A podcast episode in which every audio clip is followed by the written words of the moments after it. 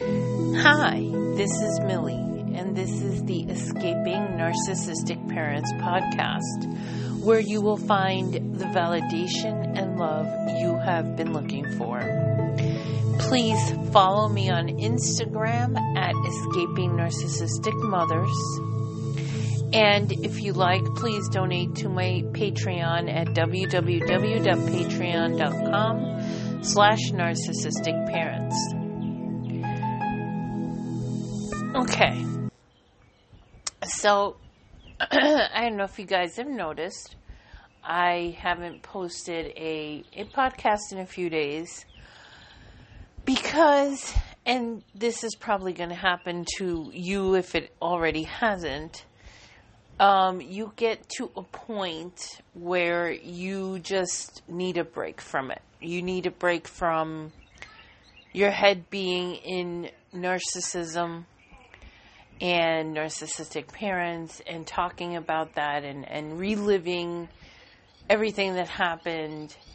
And it, it's it's hard. It's hard on, on on your system. It's hard on your mental health to just relive it and relive it and relive it when a lot of these things at this point for me have already happened.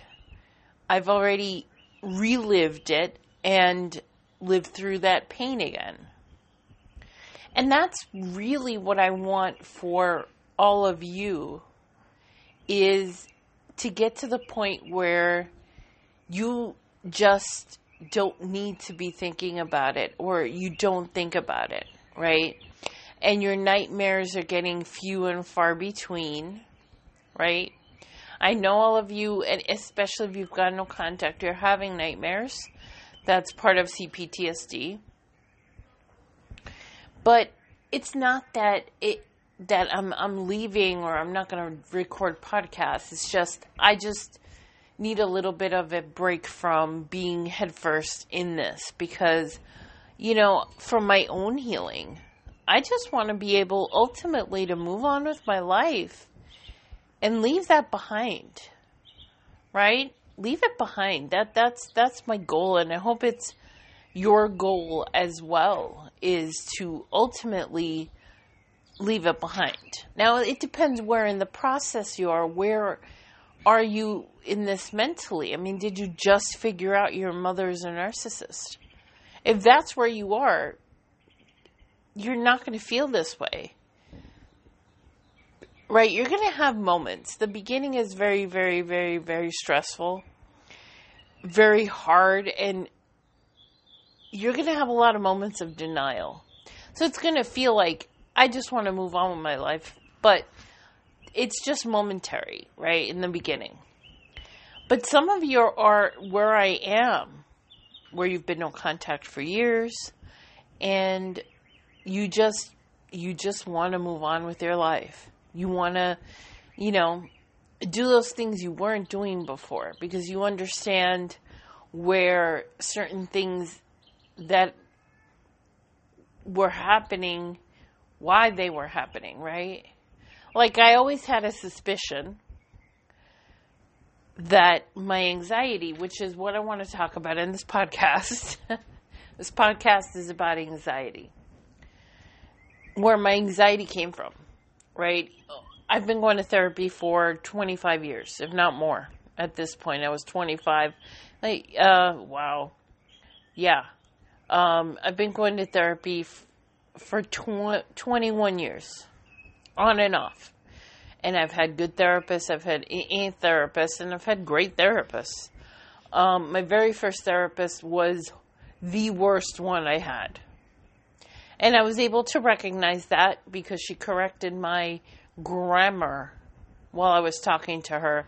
Um, if your therapist corrects you in any way, they're not a good therapist because therapy is a safe place and it's supposed to be a safe place, right?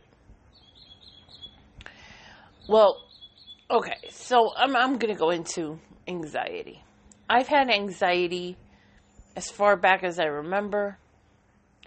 I was five years old and I had what can only be classified as a panic attack because I had a cold and the cold it was a bad cold, right? And it was it, I wasn't I guess I felt like I wasn't getting better or I can't really explain what might have caused me to have the panic attack if there was something surrounding it, right? Obviously, it probably was.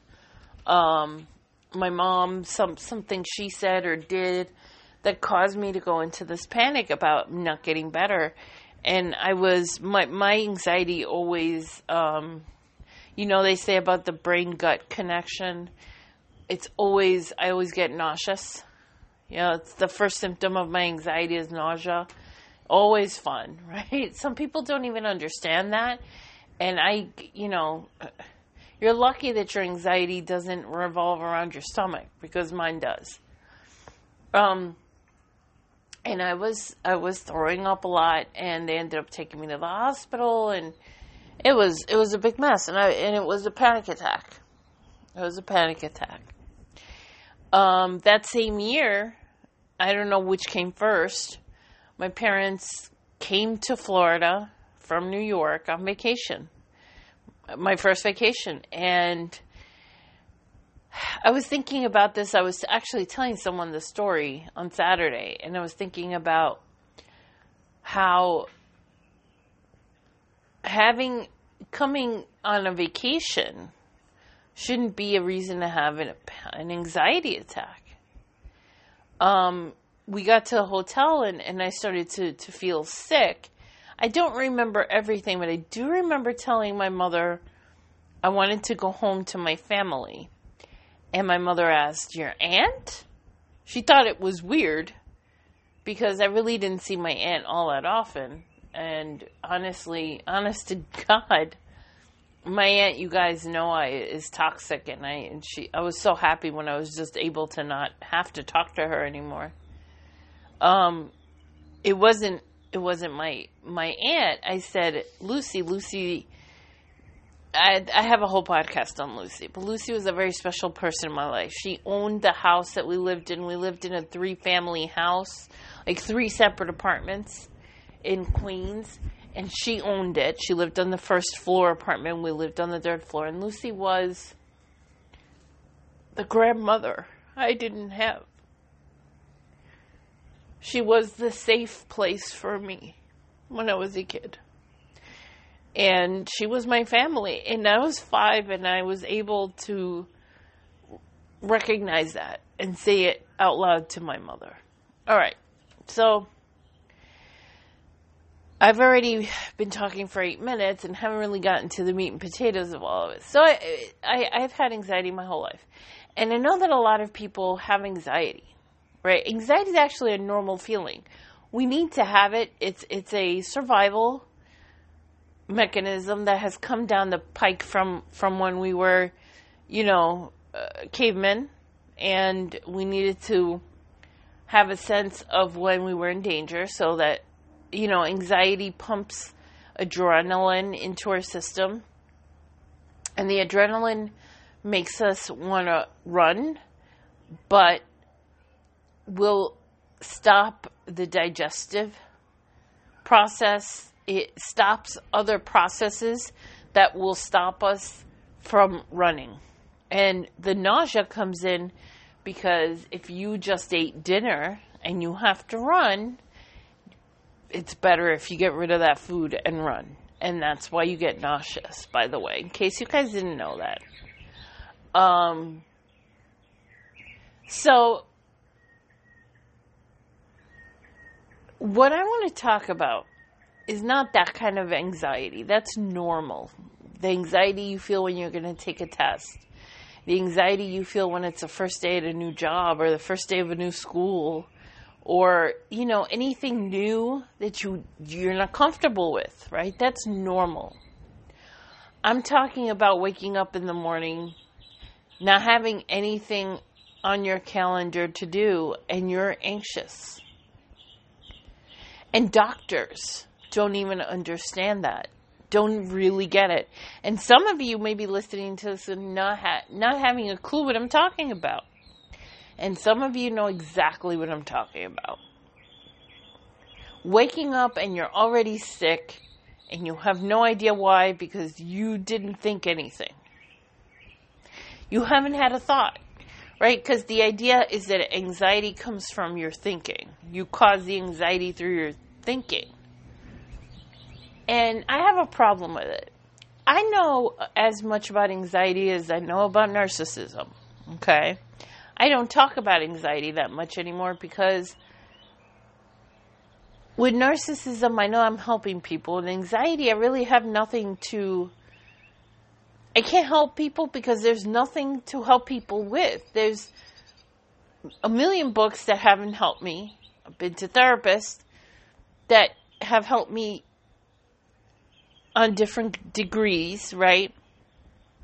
With anxiety. But nothing that has been long lasting. Right, when I was younger and I would have anxiety, I, I, I could recover from it and then not have anxiety for years. Now it seems like it's always there. It's generalized anxiety, right? Um, I've been classified as having a panic disorder when it comes to work because I try, I have tried and tried and tried. I I tried not to give up on on going to a 9 to 5 job. But I just couldn't do it. I couldn't do it. I have too much trauma connected to working that I just couldn't do it. And the anxiety was so bad that there's levels of anxiety. There's like you know, right now I'm a little anxious but I'm okay. You know, I can deal with this. This is this is cake. There are levels of anxiety where you get to the point where the anxiety is just so bad that your thinking is already distorted. Because that's what happens. You, you you get to a place where your thinking is just wrong. You're not thinking. You're not seeing things the right way, right? Um, I remember when I had prolonged anxiety, like really bad anxiety, that everything looked gray.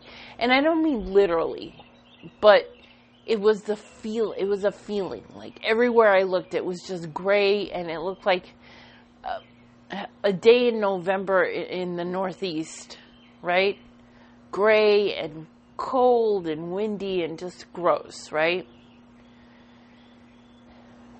but it was how I felt. It wasn't that, you know, that's what it was actually look looking like. And I actually had a conversation with someone who who said those words to me and I said, "I know exactly what you're talking about. I just didn't think anybody else in the world really understood me." And I don't know if any of you know what I'm talking about. I really don't. I may be talking to one person, I may be talking to 10 I may be talking to a lot of you. I mean, having been raised by a narcissistic parent, anxiety is one of the worst things, right? CPTSD and anxiety. Because, well, you learn to be on edge all the time because you don't know when your parent is going to rage. So you try to do everything in your power to make them calm and happy so that they don't rage at you. So, what's disappointing is not being able to find something that works for me. That really, really works for me. My current therapist, she's very good. She herself knows what anxiety feels like. So, when I talk to her, I'm if I'm really anxious and sometimes I have been like I could barely talk because I was so anxious. I could barely breathe. That she's able to calm me down. And the way that she calms me down is by saying that I need to have a different relationship with anxiety. And and I understand that, right? I, I know what she means by that. It means don't be so afraid to be anxious. Because that's what causes more anxiety. The fear of the anxiety, the fear of the fear is what causes the fear. right? It's a vicious circle. like everything else that we have trouble with, it's a circle. And we have to break that cycle by saying, all right, anxiety, do your best. And let me tell you something that has worked for me when it's still at a it's it, it could I could be bad, but it's still not at a level where it's just forget it. At that point just breathe. You know, you know what I'm talking about. Like that level where you're like all I can do now is try and breathe. Like I can't try and do anything else. It's just try and breathe and then move on. So changing my relationship with anxiety. It's a it's a difficult concept only because first of all when I was having anxiety in my 20s doctors didn't really diagnose anxiety. They didn't. It was something that uh, you went to the doctor and you had symptoms like your your stomach was upset, you couldn't eat, you had no appetite, um, you were you had cold hands and feet, you were shaking, and and I've read that that shaking that happens are, are seizures, and that's a little scary. That hasn't happened to me in a while, thank God. With anxiety, like I haven't had seizures, but it's I I've I've been I, I was reading and it those are they have they have a name for those for those seizures. Um. So in the era where my mother had pulled me out of college and put and made me work, and I started having anxiety, and I didn't know what was wrong with me. I was having it was awful. There was no doctor, no doctor um, diagnosed me with anxiety. One doctor actually prescribed Zoloft, but Zoloft takes weeks to kick in and I took one pill, felt nauseous from the pill and I said, "No, I'm not doing this. This is what my anxiety does to me. Why would I why would I take a pill that whose side effect is the anxiety symptoms, right? That makes sense." So, I guess I'm going to have to do more than one podcast on this because there's there's so much. I guess there is a lot to tell. There is so much for me to tell. It's a long process, and I'm still dealing with anxiety almost on a daily basis. You know, what could be worse than having stomach problems, which is what's happening to me now, um, where it could be IBS. Of course, I was having terrible anxiety attacks because I thought I had colon cancer. And it's still in the back of my mind what if it is colon cancer or stomach cancer? It seems like I'm getting better from my stomach, but I've gotten better and then it gets worse again.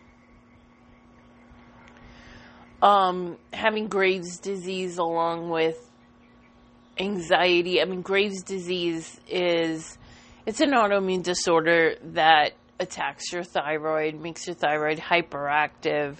So it just affects so many different systems in your body.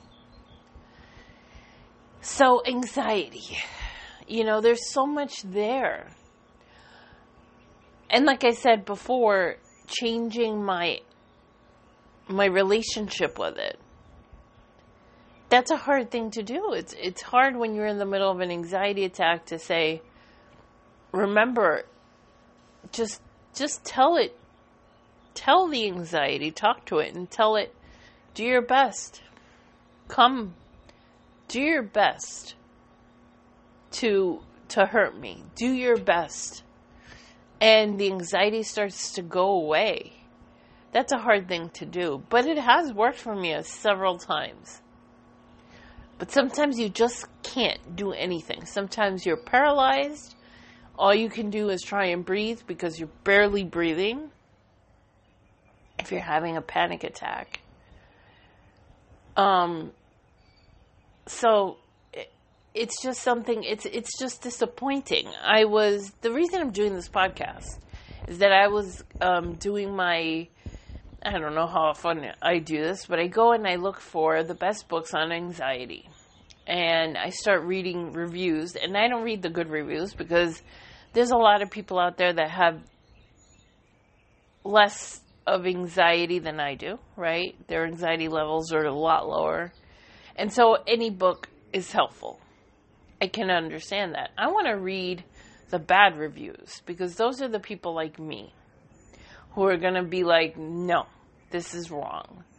And I read the bad reviews, and of course, I ended up not getting any book. One book, funny enough, one book had two one star reviews, and they said, if you like books written by narcissists, I was like, I, I, I'm curious only because they, two different people said that he was a narcissist, the author of the book, and I wonder what in the book they felt was narcissistic. But it's very interesting, right? It would probably make me go bananas if I'm reading a book to help me on my anxiety and I figure out the guy's a narcissist. I couldn't no. Um, but mostly it's the, the the bad reviews on the other books were about, you know, we know this. You didn't tell us anything new. Because anybody who suffered from anxiety knows a lot about anxiety. It's just like our situation. Anybody who has a narcissistic parent knows a lot about narcissism, right? Um, so, you know, the books all say the same thing. You know, breathe, breathe in, stop your breathing, then breathe out. You know, and there's different ways to do. You could do four, four, four, or in for four, or in for six, stop for four, out for seven, however it is. Um, I find that kind of breathing to be difficult because when I'm in the middle of a, an anxiety attack, I tend to stop my my breathing will stop, not stop. When I breathe in, I stop. Like I don't breathe just normal, right? So doing that reminds me of having an anxiety attack. So that's really difficult for me to do. Right there, there's one thing I can't do. Um so the thing is, they haven't. This is my conclusion. I do want to talk more about this. I really do because there's a program that I joined a f- couple of years ago. And I thought this is going to be the thing that's going to cure me because we're always looking for a cure. And it sort of helped. It did but not everything fits in with real life, with the realities of life, and therefore that didn't, it wasn't a, a foolproof thing. So, unfortunately, I've gone back and forth on it, but I just, I cannot, I couldn't continue the program. Okay, guys, so I'm going to end there. I'm actually going to record the second part of this right now so I don't forget because I want to talk about this program. Um, and I'll talk again about the the only things that have worked for me, but they work for me temporarily and they don't stop.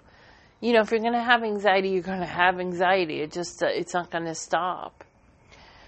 All right, guys. Um, I hope that this was at least